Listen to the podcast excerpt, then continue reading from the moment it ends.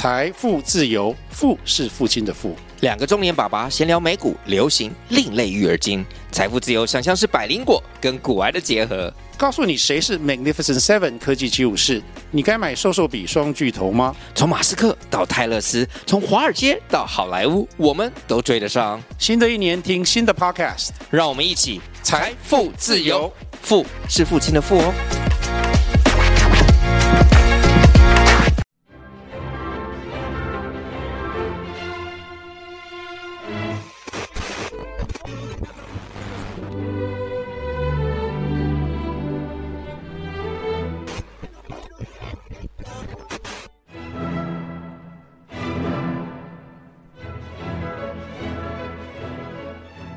你在听什么啊？古典乐啊，你也有在听吗？拜托，我以前可拉过小提琴呢，那时候还参加过大型的演出，不过我当时是坐在后面啦，所以那时候拉错的时候比较少人看到。那你后来还有继续听古典音乐吗？没有耶、欸、但其实我蛮想要去听的，不过最近疫情蛮严重的，没有什么机会出门。那你问我就对了，你有听过最近有一个很厉害的表演吗？是什么？在台湾吗？对，就是二零二二 T M A F 大师新秀音乐节。这个音乐节即将在北中南进行巡演，要听古典，你不用再宅在家了啦。哎，这是一个什么音乐节啊？这名字怎么那么特别？大师新秀音乐节。这个音乐节的演出曲目精选了贝多芬、舒伯特、布拉姆斯等音乐大师的作品哦。演出者更可以说是大有来头，国际的知名音乐家都将来到台湾，而且啊，还会亲自带领世界各地的优秀学子们练习和演出呢。太酷了吧！大师带领学生，听起来和一般的演奏会很不一样哎。没错，因为 T M A F 大师新秀音乐节一贯的传统就是传承、连结与机会，除了要让观众可以欣赏美妙的古典乐以外，更希望透过音乐会打造一个培育音乐家的最佳交流平台哦。那你快告诉我可以去哪里找到更多的资讯？来来来，只要搜寻二零二二 T M A F 大师新秀音乐节，就可以看到更多的相关资讯咯。如果错过这次机会，这些大师不知道什么时候才有机会来台湾了啦。那我现在就要去买票啦。哎、欸，那我也要加一。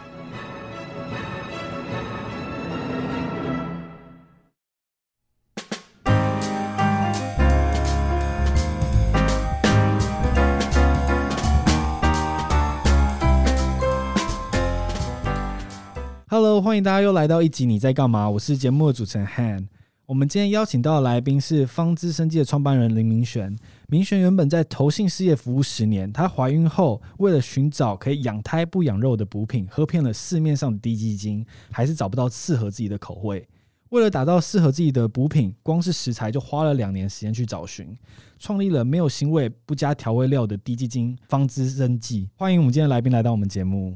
主持人好，听众朋友大家好。可以先跟我们介绍什么是滴鸡精吗？因为其实在我老婆怀孕前，其实我没有听过这个名字，我只听过鸡精，所以滴鸡精跟鸡精是不一样的吗？嗯、呃，制作过程不太一样哦，但其实蛮像的。就是说，念书的时候有喝过那种白，有啊，我都喝很多白兰氏啊。我那时候考研究所的时候、啊，把它堆成一个金字塔，白兰氏白兰氏鸡精，对，所以那不是滴鸡精。那不是滴鸡精哦，啊，差别在哪里？差异就是在我们以前喝的那个玻璃瓶的鸡精，它其实有一个标准化的过程，它会去糖化，它会加一些糖，然后加一些色素，让它就是整个是很标准的生产过程这样子。是。那滴鸡精不一样，滴鸡精就是你是整只鸡来，有点类似在蒸锅的那里熬煮，或者是蒸炼、低炼这样子，有的会加到水，有的不一定会加到水。是。对，那它出来的颜色会比较像琥珀色，比较不会像我们在玻璃瓶喝的时候，它是咖啡。啡色的哦，所以刚刚有提到糖啊，让它焦化，所以才变成像以前鸡精那种咖啡色深颜色。然后它有加色素这样子、哦、去调整它。了解了解。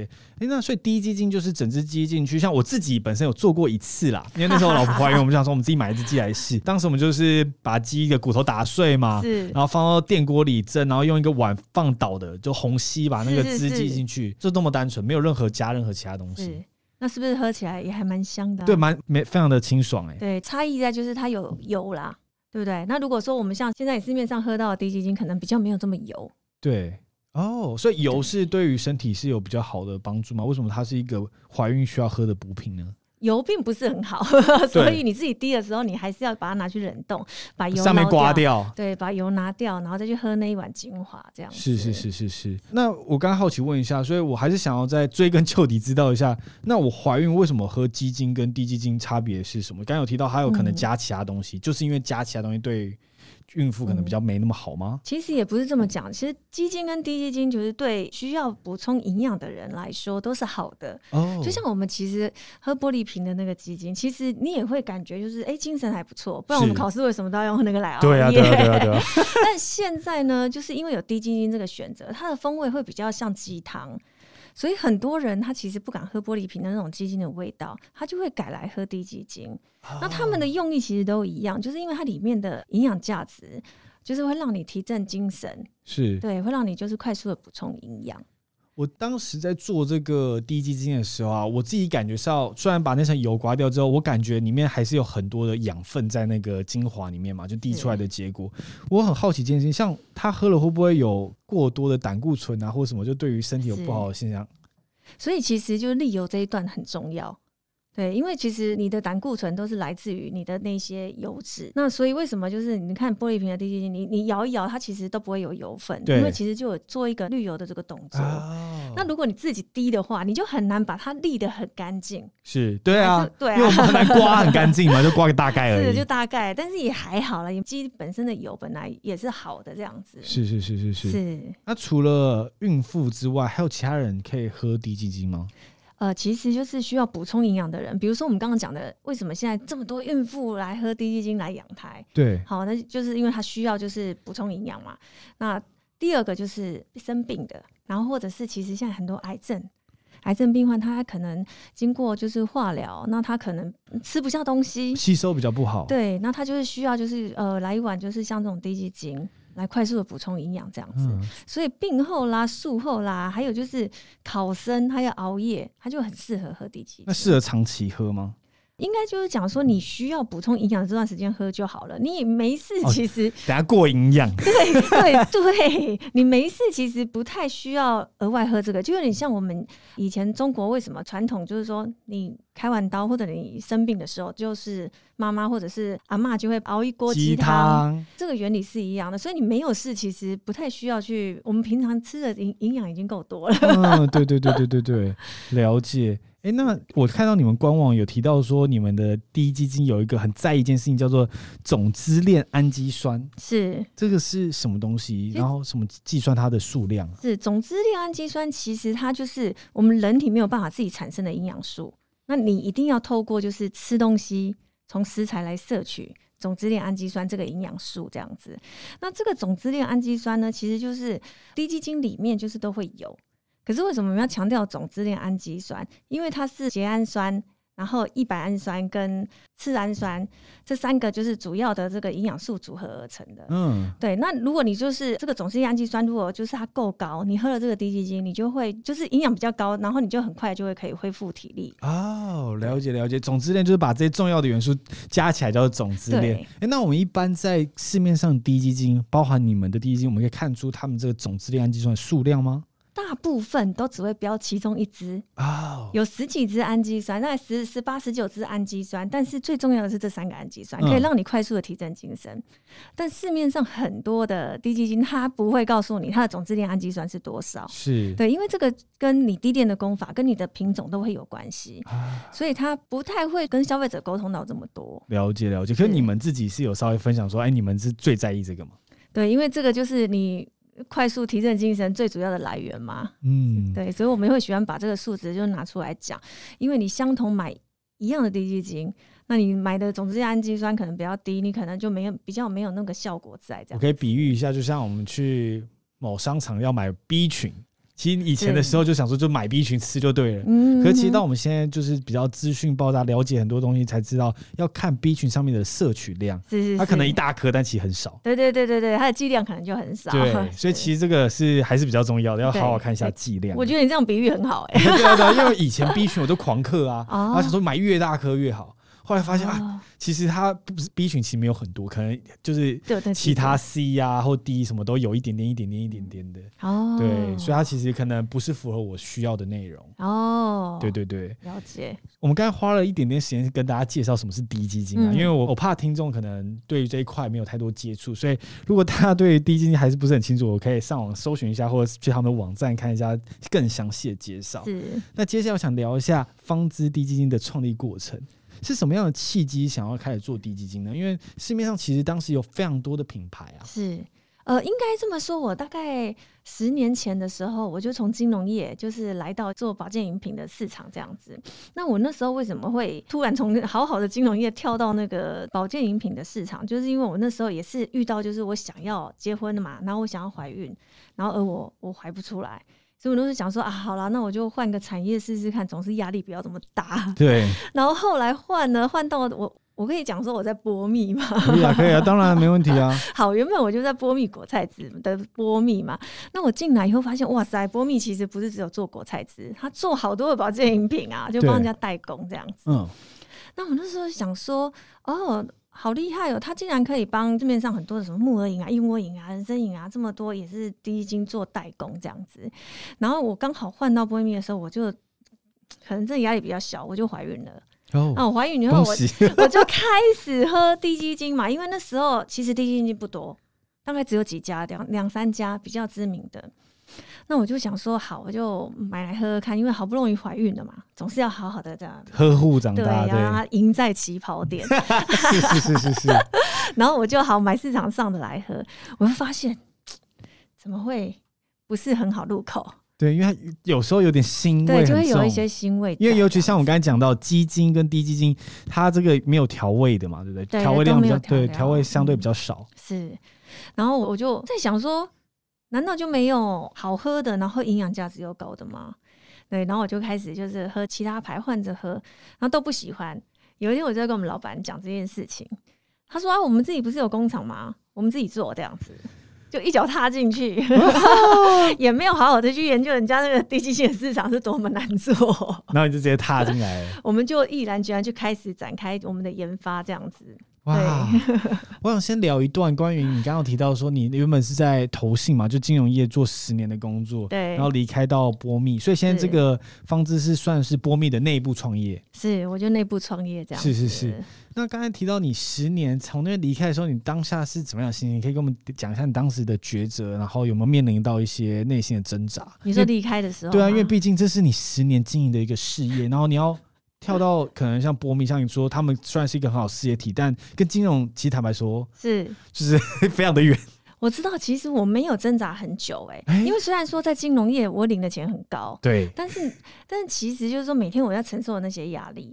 那承受压力我觉得原本我也觉得还好，但比起就是人生大事，就是当大家都有我没有的时候，是是是是我到底在比较什么？就别人就是都开始怀孕了，有 baby 了，那因为我个人很喜欢小孩，对，我就好想要小孩哦，我就觉得为什么我都生不出来，对吧、啊？我就毅然决然就想说好这样子，我一定要离开。那到了新的事业体之后，就就是压力是不太同了，相对于比较轻松一点，还面向不太一样的东西。不不太一样，而且我觉得很有趣，因为在金融业，我每天遇见的就是数字。就是股市数字这样子，然后就是每天都在追着数字跑，然后后来来这里我就觉得哇好有趣啊，就是可以做饮料嘛，那饮料又有很多种不同的饮料，然后又可以做、呃、不同瓶型的，比如说有玻璃的啊，有宝特瓶啊，还有新鲜屋啊，有利乐包这样子、哦、我就觉得好多形态好有趣。哇，真的是很多元，而且跨得很大，那而且变成从原本从数字变成食物，是应该是很不一样的体验。对，我就觉得很好玩耶、欸、我就觉得哇原来在这种做饮料的，因为总是觉得很新鲜，毕竟这跟你十年前就是前面之前的十年做的东西是完全不同的。是是是。那我想要再回到那一天你跟你老板提到的想要创立这滴鸡精的过程，可以跟我分享一下当时是在什么样的情景什么样的画面吗？那时候只是在抱怨说哎、欸，怎么市场上的滴鸡精都这么难喝这样子，那我们波蜜可以自己做嘛，然后他就说欸、可是可以做，但是用波蜜这个品牌来做可能不太适合，因为品牌的调性都不太一样。对，你不能说哎，从、欸、这种卖果汁突然跳到跑去卖滴鸡精，这样很奇怪这样子。然后尤其是就是波蜜的产能其实已经蛮足够的了，它不太有多余的心思再来拉一个品牌线来、呃、来运作这样子。那我们老板他就鼓励我，他说那不然你自己做。我就想说什么我自己做我怎么自己做，我才刚来没多久这样子、啊、是，他就说你可以去每一工厂就是都看一看，那因为其实波蜜就是有很多很资深的前辈，那他们就是都会给你一些意见这样子。可那时候对于你从金融业过来，你连食品产业都不是很懂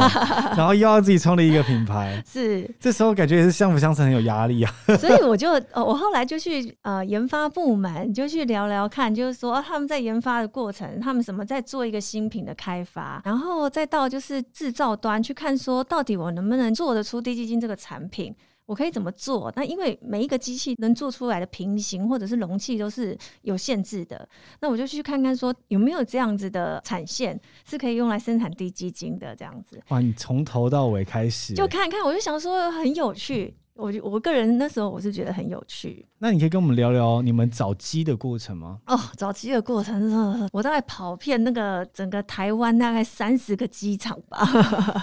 我没有去过任何一个机场对，然后我也从来没有去过任何一个机场。但是为什么我们要去跑机场？其实刚开始在我们推出第一支我们的滴鸡精的时候，就是我们要研发出来的滴鸡精，其实我们只是透过就是某一个就是原料厂，他告诉我们说哎，我们这里就是有可以做滴鸡精的原料这样子，那我们提供你们就是去测试研发。然后我们就喝了以后就说哎，那这个市场上都一样啊，就是有腥味啊。对啊他们说不行行欸，那到底是为什么？为什么我们煮出来的鸡汤这么好喝？那为什么滴出来都会有腥味？对啊，就很奇怪。那因为鸡汤就是会调味嘛，或者就是熬煮的过程中，你可能就是呃也会有加一些其他的食材，是，到就让它很就是味道很有层次，很香。可是你如果直接用原鸡来滴的话，其实它需要一些技术在这样子。好，我们就去找第二种鸡。好，你这个这只肉鸡不行嘛，因为肉鸡的味道就是比较腥。然后就有个前辈有讲说，养鸡的前辈他就说那你要不要去试试看其他鸡种？我们就看就是市场上就有人用老母鸡做嘛。那老母鸡你知道是什么吗？我考你，老母鸡什么是老母鸡我觉得老母鸡我不知道。那你知道有老母鸡吧？我听过这个词，但是是老母鸡是什么老母鸡其实它就是蒸蛋的鸡，对，它生到生不出蛋哦、oh, 就叫老母鸡，它就叫老母鸡。 OK， 对，那市场上就是有滴鸡精，它就是用老母鸡来熬煮、欸、很像很厉害，万中选一的感觉因为他们就是到某个阶段之后才开始变成滴鸡精。对，他就会觉得他就诉求他就是哦，老母鸡其实就是可能嗯，好像风味很好这样子。对，可是其实它就是年长的老母鸡了嘛，它的营养价值就会没这么高。对，所以我们后来也是用了老母鸡来滴滴看，就发现哎、欸、也不行，它的腥味还是有在这样子。我们就换了好多种鸡，然后我们后来就有找到就是土鸡，然后我们就去试了各种土鸡，各种不同的红鱼土鸡啊、黑鱼土鸡这样子来滴滴看，这样子每一种都反正全部都抓过来滴滴看这样子就对了、嗯、那其实滴很妙哎、欸，我们刚开始滴的时候，我们一次都是刚开始都傻傻的不懂，一次都进来就是几千只，然后几千只口味都有就开始闷，对，后来觉得不行哎、欸，怎么这样失败这么多次？这些滴鸡精的怎么办呢？其实原料也也很对啊，就是耗费的研发成本很高。对，然后我们后来就是找找找找了好多场鸡，然后确认土鸡以后，我们又从各种的环节，比如说饲养的过程、跟它吃的饲料、跟它喝的水，然后跟怎么养，然后要养几天。这个竟然也是关键呢、欸。嗯，对，因为我们有一次，我们就是呃抓了一个肉鸡来滴滴看，然后肉鸡其实你知道我们吃的炸鸡排，又要考你了，完了，好好紧张紧张。炸鸡排几天可那那一只鸡几天就可以养好？让我来想一下，二十五天。猜猜，呃，二十五天呃有一点短，有一点短，哦、还在需要一点时间这样子。六十天。好，大概介于中间值，其实大概只要四十天，四十、哦、天那只鸡就会养养起来，可以就是炸鸡排了。哦，真的假的？对，但是我们就发现说，三四十天的这种鸡，它虽然很快，你只要吃三四十天的饲料，你养三四十天就好了，可是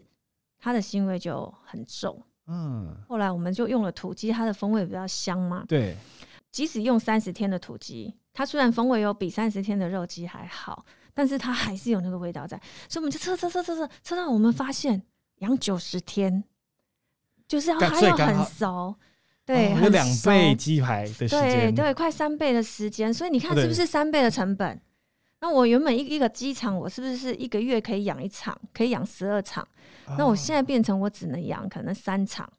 嗯， 嗯，对，就差很多，所以相对会比较贵，相对成本就高很多啊，但是它的风味就真的比较好。谢谢你的分享，因为我对于鸡的历程是完全没有了解的，是我也不知道说哦，原来在四十天差不多五十就可以养个鸡排，然后你们就养的过程。欸、那在这个找寻的过程大概花两年的时间，对不对？对，我们光滴鸡就是我们刚开始推出来，其实很快就做出就是第一批，但我们就发现风味不好。我们就立刻再调整成其他的几种，这样一直换换换换到两年后，对，换到两年后，我们又确定好了，这只鸡真的滴起来很香，可以了。对，就是它可能要没有腥味，然后它还有包含它水跟生长环境，其实都是你们很重要的要素。当然品种也是非常重要的啦。对对对。欸，那你本身在做这一行之前，或者是像刚刚有提到你没有去过鸡场嘛？那你自己敢抓鸡吗？敢啊！哦，你原本就敢抓鸡，而且其实。那个鸡真的很调皮，我觉得鸡就跟小孩一样，你知道吗？就跟个孩子一样，他就是三不五时，看你不注意，他就来啄你。对啊，我就很怕被啄，就很幼稚，你知道吗？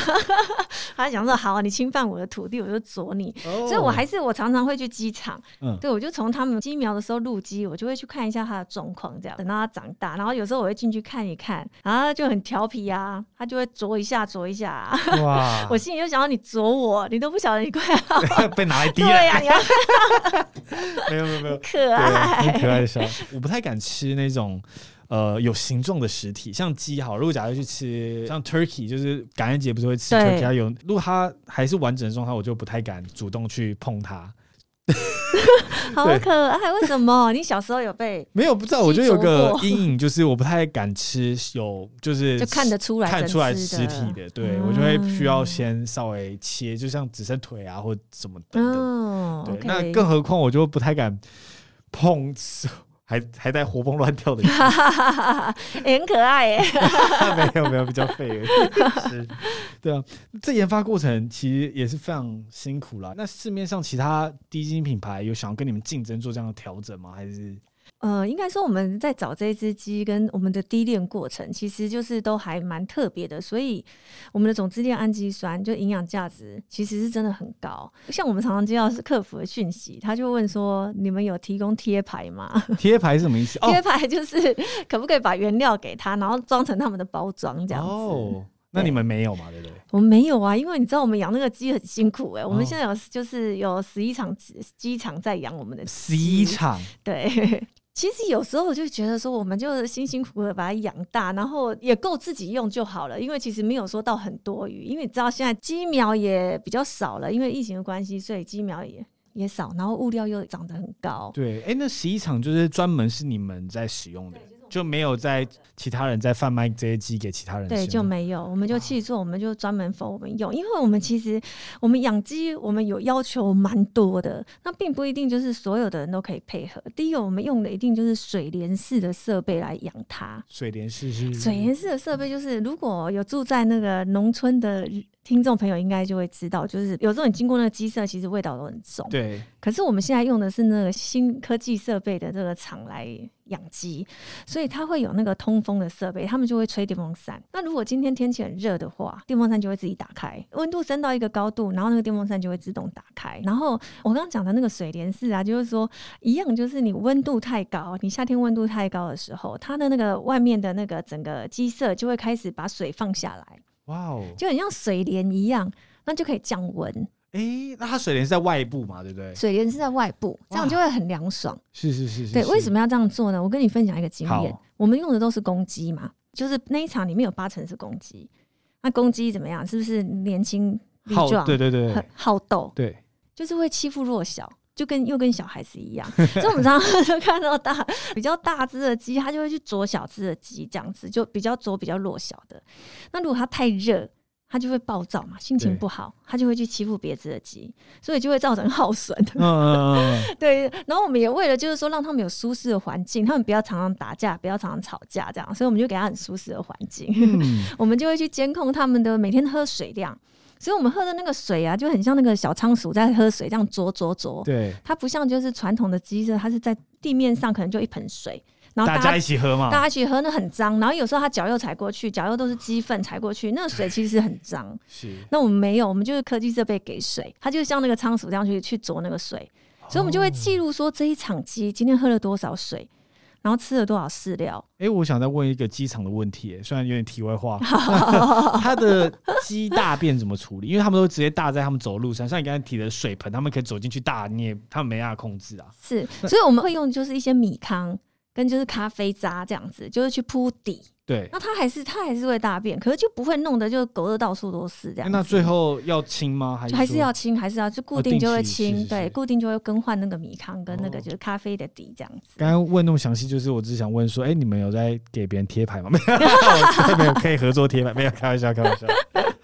毕竟那么认真的做鸡场，真的是，所以所以别人贴牌，我觉得也不一定划算。第一个，因为我们用很很好的设备在养这些鸡，对，然后。对他来说可能成本也会比较高。那我们刚刚聊了这一段过程啊，其实花了两年也盖了十一个鸡场，去找到最适合的原物料还有低炼方式。不过据我了解，在开卖初期其实营业额非常差，没有人想买只有你们自己在喝，对吧？是，没错，应该这么说。其实保健饮品啊，大家还是会在意品牌，嗯，因为总不能买一个来路不明的品牌吧，就是他怎么信任你说你做的就会确实比别人好。是，所以我们确实也是在创业的初期啊，我们也是忽略了这一块。那时候就想说我们有工厂，然后有设备，然后有找到原料，所以我们好啊好啊就来啊来一个品牌，然后我们就把它推上市了。对，其实我们就没有去注重到就是说要做就branding 这一块，对，你没有品牌，就保健饮品的客人其实根本就不买单。嗯，对啊，因为来路不明，我怎么知道这东西合不合法，或者是合不合规呢？对啊，所以我们就开始要去做一些就是广告的曝光啊，我们就是要跟消费者沟通，我们是怎么样养鸡，跟别人的差异化是什么。对，因为我其实是看你们那个一个 YouTube 影片，我看到您在鸡舍，而且有看到您被啄的这个过程。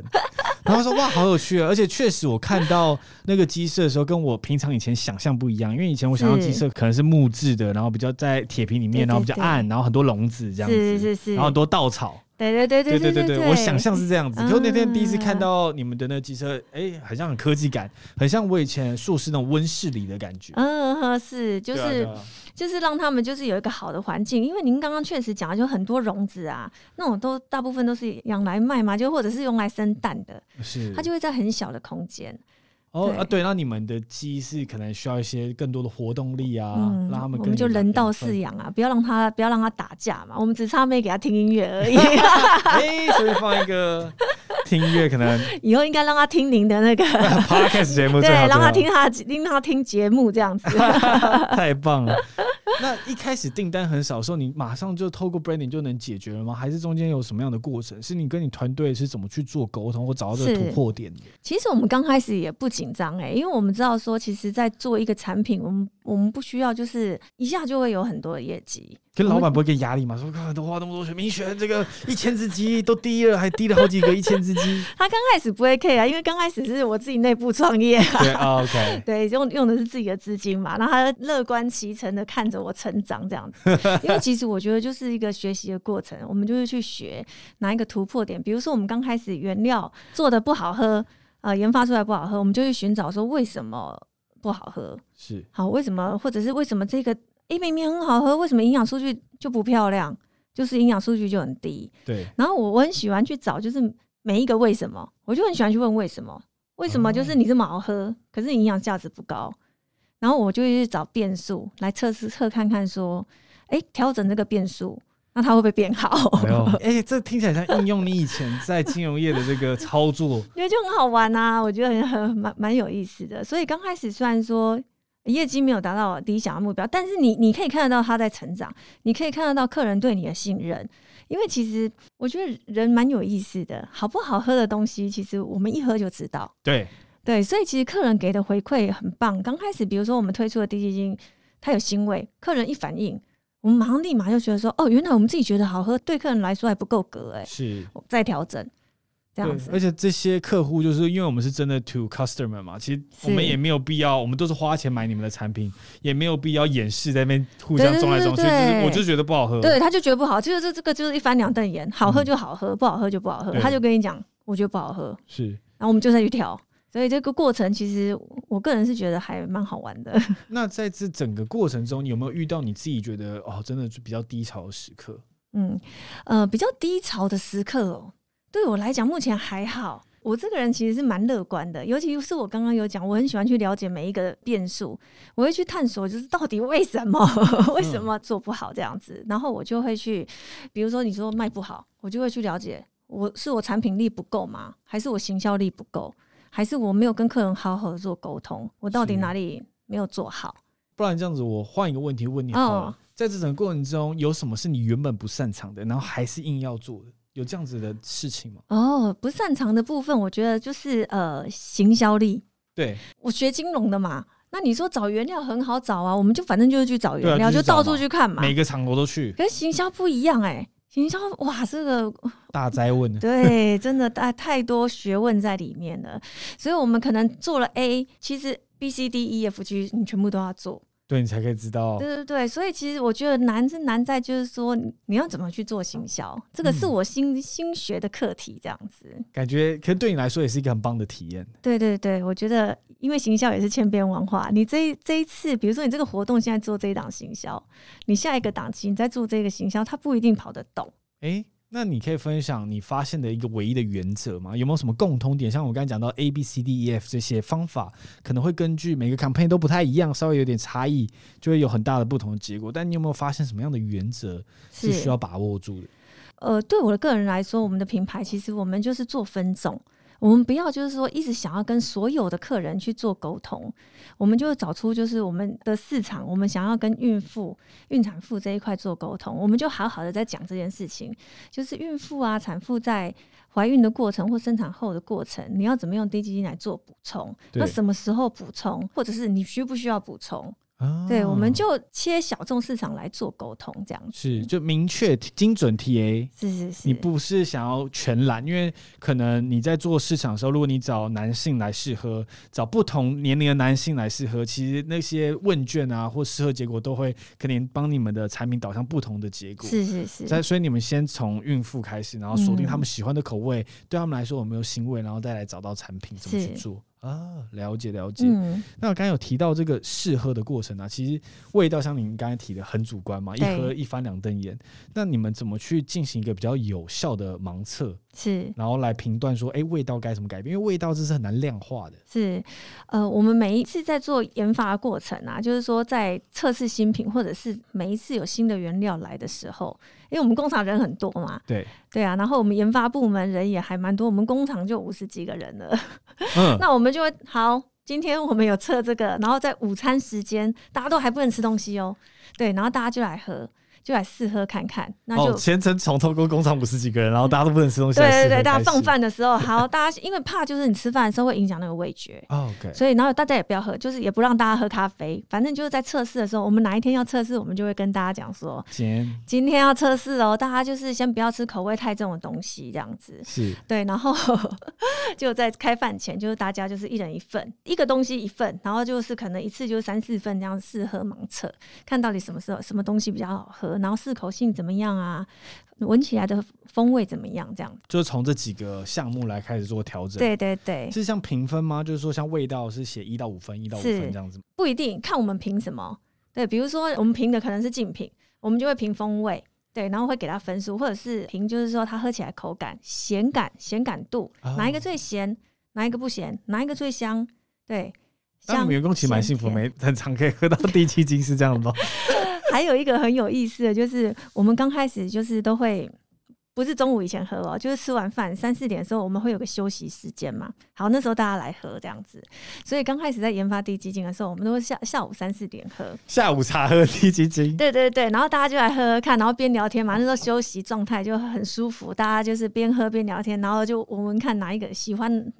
哪一支这样。试完的隔天，大家就会想说，哎，欸，昨天都睡不好呢，然后这个就是都困不起啊呢。精神太好了，对，我们才发现说啊，原来不能下午的时候喝滴雞精哎、欸，因为那个精神会很亢奋，会影响到晚上的睡眠。Oh, okay. 因为喝我们试喝是喝蛮多的啦，一人就是一大杯这样子。Oh, 然后因为要一直来回试，比如说今天试三种，我就会这里喝一口，那里喝一口，就第二杯喝一口，第三杯喝一口，对，然后再回来反复测，所以我们都会倒很大杯。嗯，你一天喝的量可能就三五碗，就是三包这样子。哇！后来我们就过了几次测试以后，就发现啊。原来喝这个滴雞精真的太亢奋了，所以我们就全部都改成中午以前喝不然大家晚上都很有意思，对啊，大家不然大家晚上都睡不着了没错、嗯欸、可以跟你分享说现在目前就是你们这个品牌现在营运的怎么样啊，然后未来想要再往哪里前进吗？是呃，营运的怎么样啊？就是说因为刚刚提到初期的时候其实并没有太多人知道嘛，那现在平均啊一天会卖出多少的量啊？是呃，先讲一个就是说还不错的数据好了，我们就是如果说我们在有活动档期的时候，我们一天就可以卖到上万包。哇哦，滴雞精已经推出第三年了啦，我们现在其实成长的算还蛮快的这样子、欸、那未来下一步会有想要往什么东西再做精进吗？还是在做调整吗？呃，您是说就是就是你们的这个品牌，对，不一定是滴雞精、哦、或者是还是有想要做新的补品啊。我们现在有一个除了滴雞精我们还有滴魚精啊，嗯，对，然后我们魚精其实就是那时候我生产完的时候嘛，这个可以跟听众朋友分享一下，就是说我那时候呃生产完的时候，我刚好就是临时开刀，好就是剖腹产，然后剖腹产完了，我就看到就呃两人一房嘛，我就看到隔壁的那个刚剖腹完出来的妈妈，就是她的妈妈就煮一碗鱼汤给她喝这样子，是，然后我就突然想到说啊，因为我本来想要自然产，可是我是很紧急的被推去剖腹产，我根本就没有想到我会我会需要开刀，所以我就没有准备，也没有请我婆婆或者我妈妈帮我准备，就是哎妈、欸、我喝开完刀了要帮我准备鱼汤，对，人家不是都说鱼汤会修复伤口，呃我不知道我只知道要喝鸡汤而已OK 喝鸡汤，然后鱼汤它就可以修它的胶原蛋白什么就可以修复嘛，我就赶快打电话给我婆婆说妈你可以帮我煮鱼汤吗这样子，然后我婆婆当然就说好啊，她很乐意帮我煮。那我在开发新品的时候，就是滴雞精完我在在想下一个新品的时候，我马上就想要滴魚精，我想说我应该就是可以找到就是一个东西让开刀完的人不用去麻烦别人，是我们是不是就直接温一包对就好了，我也不用再去麻烦别人，或者说如果你真的只有你一个人，你的妈妈或者婆婆可能是住在南部或者住在对没有跟您住很近的话，那谁谁来照顾你、嗯、你觉得老公会照顾你不是啦老公会去煮吗？我连滴魚精什么都不知道对、呃、对连鱼汤我都不会、啊啊啊、是, 是啊，所以你也不太可能说啊你找老公去去煮，因为现在人本来就比较少煮饭嘛，对啊，对，连我自己也不太会煮鱼汤，是，嗯，然后我就想说，我们是不是可以研发出一个产品来，让大家就是生病后，我可以跟自己快速补补充就好了，嗯。嗯哇，所以现在两个都有，就是快速修复跟恢复元气，其实你们两项产品都已经有了。对，然后我们现在就是这个品牌未来的走向，我们还是都是以保健饮品为主，所以接下来我们还是有在开发，比如说牛筋啊。滴牛精，然后还有就是呃蚬精啊，然后或者就是素食者喝的菇精这样子。嗯，哎，那最后想跟您聊一下，就是有提到说你初期一开始压力很大嘛，所以可能怀孕的部分，虽然换了工作之后，哎，很顺利很多。可是现在你是成为方知的，就是公司负责人，你要负责那么多员工，像光是工厂就五十个人，你需要负责他们的生计，是那这不会造成更大的压力嘛？就哎，万一卖不好那。谁知道会走到这一步呢可是我觉得还好了，不同的压力就是在金融业的时候，你的压力是来自于就是市场上它你不能去控制它股市要怎么走嘛的那种压力在这样子。可是来到这里现在创业以后，开了一间公司，然后有自己的员工，虽然有也很有压力，你会希望就是公司成长，那你又希望公司不要就是嗯，走偏，为了成长而走偏，这样子承受的压力呢不太一样，是因为创业带给你的会有一些成就感在，是对，就是员工可能客人跟你的 feedback 说，哎、欸，你的产品真的很好，你帮助到我了。跟员工的互动就是他会告诉你说，哎、欸，其实他在这里他觉得过得很快乐，他就是能做这样的产品，他也很有成就感。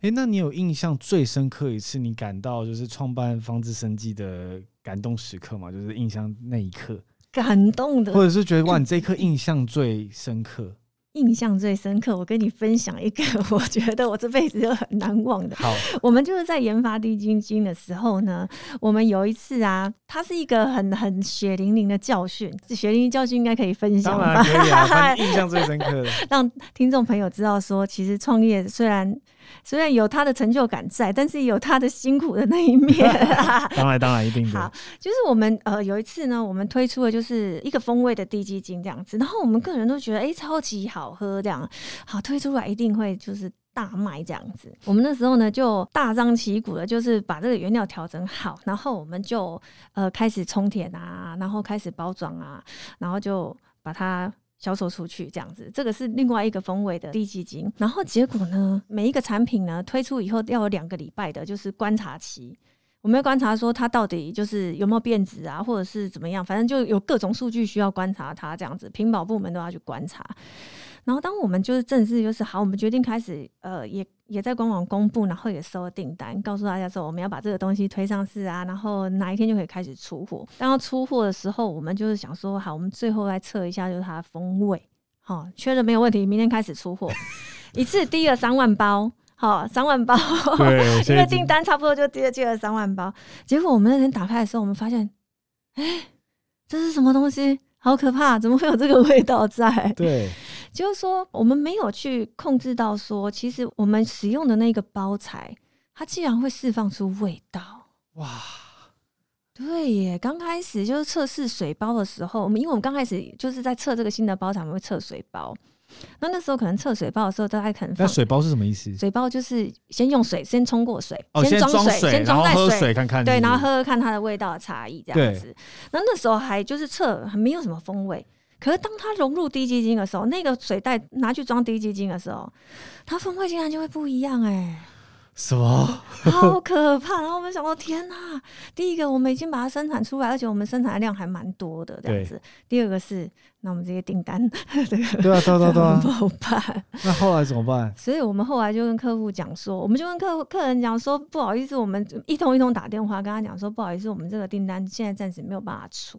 因为这个味道跟我们就是想要推给您的这个味道是差异有一点多的，我们不希望就是您喝到以后不喜欢然后来退货，我们就是先把它调整好以后，我们就是再补给，就是再重新补给您，会先寄给您试喝，那他订单就都退掉了。嗯，对啊。后, 啊后来有顺利还是有出货给他们？没有，后来我们一直没有办法去调整，就是说为什么那这这一个风味的滴雞精用的这一个包装是。就还是找不到原因，到现在还是到现在还是，但是那也是大概半年前的事情、啊。哦 ，OK， 了解。对啊，所以还都还在调整中，我们一直在找不找找不到那个为什么这样子。对对对对对，这是新的产品吗？还是新的产新的新的产品？就不是原不是现在不是现在的不一样。对哦，对复方的这样子。哦，了解了解。所以我们也是在想说，是不是因为复方的那个东西会导致，就是说它的原料的特质跟那个就是包装袋的材质。就可能会不就是产生一些对化学变化还是什么东西， 对, 對, 對, 對, 對, 對, 對，但是就是风味就是不是我们原本想要提供给客人的那个风味这样。虽然说客人他可能也没喝过，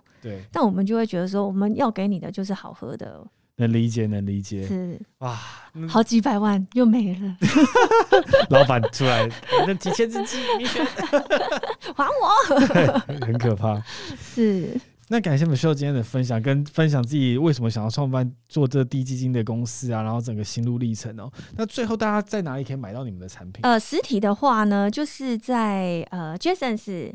就是说这种超百货超商里面的 Jasons 的通路，然后或者是就是我们官网都有公布，就是说全省大概有一百多家的药局哦，就是都有在贩售这样。了解啊，可以线上购买吗？这个。呃也可以线上购买，我们就是呃，刚刚讲的是实体的嘛，那实体我们自己有三个柜位，一个在呃台中龙总的柜位，一个是在万芳医院的柜位、哦，然后还有一个就是在那个呃振兴医院。對，真的是精准 T A， 就是直接摆在可能那个妇产科旁边这样。对对对，医院的美食街里面。嗯，对。然后这个是我们实体的，那我们网络的部分呢，就是除了我们自己的官网，我们还有 MOMO 跟虾皮都有在贩售。了解了解。是。那接下来我会问每一位来宾一些固定的问题。你最常反复读的一本书是哪一本？哦，我跟你说，我好喜欢有一本书，它叫华顿华顿学院壁上的谈判课吧？对，它的英文是 Getting More，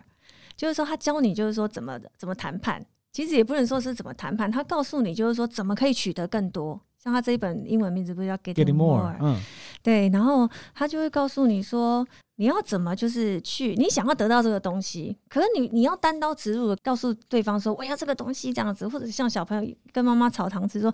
我就是要吃糖什么的这样子，不是嘛？你这样对方很难接受，对啊，没有效，没有效益啊，对对。那他就会教你说，你要你要告知说你因为什么而想要，然后你会你要采取什么样的动作。比如说，他就是今天他办了一张信用卡，啊，假设某某银行信用卡，他就发现说他已经持有这张信用卡。欸，可是我们常常也是这样子哦，你会发现你去办信用卡的时候，或者是你要去上呃某一个 app 的时候，他会告诉你新户有多少折扣。对，那我旧户不是很衰吗？我常常用，啊，为什么我旧户？我们这都超不爽的，啊。对啊，然后所以他就会告诉你说，那你这个银行诉求是什么？如果你这个银行诉求就客户至上，那你那你就可以问他，你既然是客户至上，那我就是你的旧户啊，为什么反而是新户有优惠？对，优惠比较多。对对，他就会教你说，那你就可以从他讲的东西，然后来跟他要求说，你你是旧户，你你要的优惠应该要跟新户一样多，甚至要比新户多。哦，就是从他 advertise 他广告或他文宣里找到我们的利基点去来跟他讲。对，那我应该好好跟中华电信说一下。对啊，对啊，就为什么每一次都是新户他特别，啊？因为中华像就是反正应该也是可以小聊一下，不用讲中华电信，每个电信其实都是一样，就是你新转过去，其实优惠都是多很多，啊，而且尤其从他们指定的对手。对啊，那为什么我们旧户我们花了这么多钱，我们长期二三十年效忠他？对啊，我的那个 app 上可以看到，不是之前有一段时间大家都在po自己用这个门号用多久？没错，二十年。对，所以这本书我觉得很棒，它从很多的地方，比如说你怎么跟上司索取，你要想要得到什么东西，你想要加薪，你你可以怎么做？哎，它可以教你一些方法。那就是说，或者你在买东西，你想要获得一些优惠，你可以从就是哪一个角度去切入，这样子，我觉得蛮棒的。还有亲子间，然后呃父母怎么相处间，其实都很棒啊。他又讲到一个，他的父亲他就是重听。可是呢，他就跟他跟他父亲就是讲说，你就是要带那个助听器。他父亲怎么样都不带，但是他不带，他听不到，就是你跟他对话，就是他就会生气嘛。父亲就情绪就不好，然后搞得整整个家就是乌烟瘴气的。然后呢，他自从他看了这一本书以后呢，他就跟他爸爸讲说，孙子其实都会想要跟你讲话，可是你就听不到，哦，这样子。那对啊，就是孙子他如果想要跟你讲提醒你的话，或者他要跟阿公塞奶的时候，那这样他就听不到了。然后他就从从这一个点去切入，后来他爸爸就把助听器给带上了。嗯，我感觉是他的通则是站在别人立场去想说，因为每个人在意事情不一样。是。是对，那他可能可能其实很在意跟孙子的沟通，所以透过这样子的方式。对，欸，我想到这一本书的那个中文名字，它叫《华顿学院最受欢迎的谈判课》啊，哦，好，如果听众对于谈判有兴趣，可以去看这本书。是，那您最喜欢的一部电影是哪一部？我最喜欢的电影哦，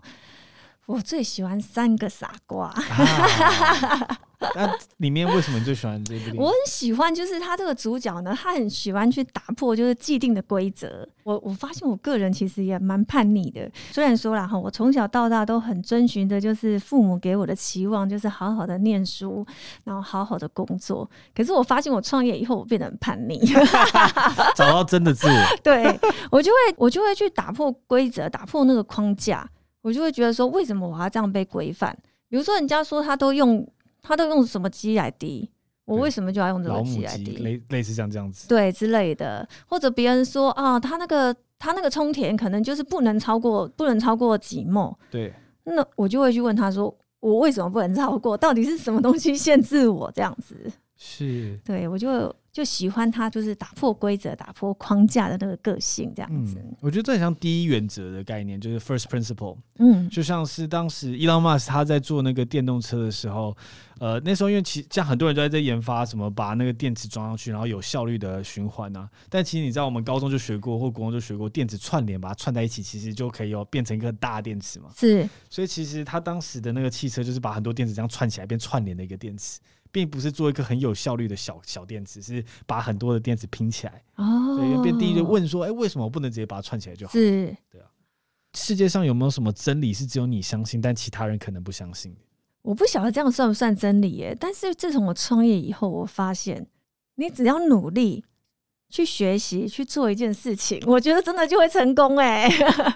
嗯。我不知道大家会不会觉得说啊，我真的努力为什么都没成功？可是我觉得这个要这这是一个大的方向啊，就是你要努力对的方向，你要往往对的方向去努力，而不要说啊你你努力错了方向，然后你一直努力，你你会觉得说你没有成功。可是我觉得说你只要大方向是对的。对，然后你在中这中间一直不断的优化，其实你要做什么事情都很容易成功。我自己非常同意，尤其现在在刚才提到这种资讯时代，相对比以前透明很多，然后你查到资料，其实你只要一台手机或甚至一台笔电，你可以看到的世界是跟多有钱或就是没有钱，其实获取网络上资讯是一样的。对啊，对啊。所以是非常的有机会可以尝试。是，我觉得大家如果说今天听到呃我们我们这种一点小小的分享，你如果想要创业的话，盘点一下你身边的资源，你我觉得真的可以去试试看。嗯，是。那如果你能回到创办方知生技的第一天，你会想告诉自己什么？这一题我想很久。我觉得太多东西要注意了，怎么办？没有，就是你先想象一下，就是你在那天在跟你老板讲的时候，你可能先去厕所一下，然后在厕所遇到现在的自己，然后你会想跟他讲什么样的内容？是，就可能讲简短一句话。好，我我我会跟自己讲说，你做得很棒，你的努力都会有收获的。是，对，因为有时候短期看不到，是，但长期来看，其实才会有比较成型的样貌。是。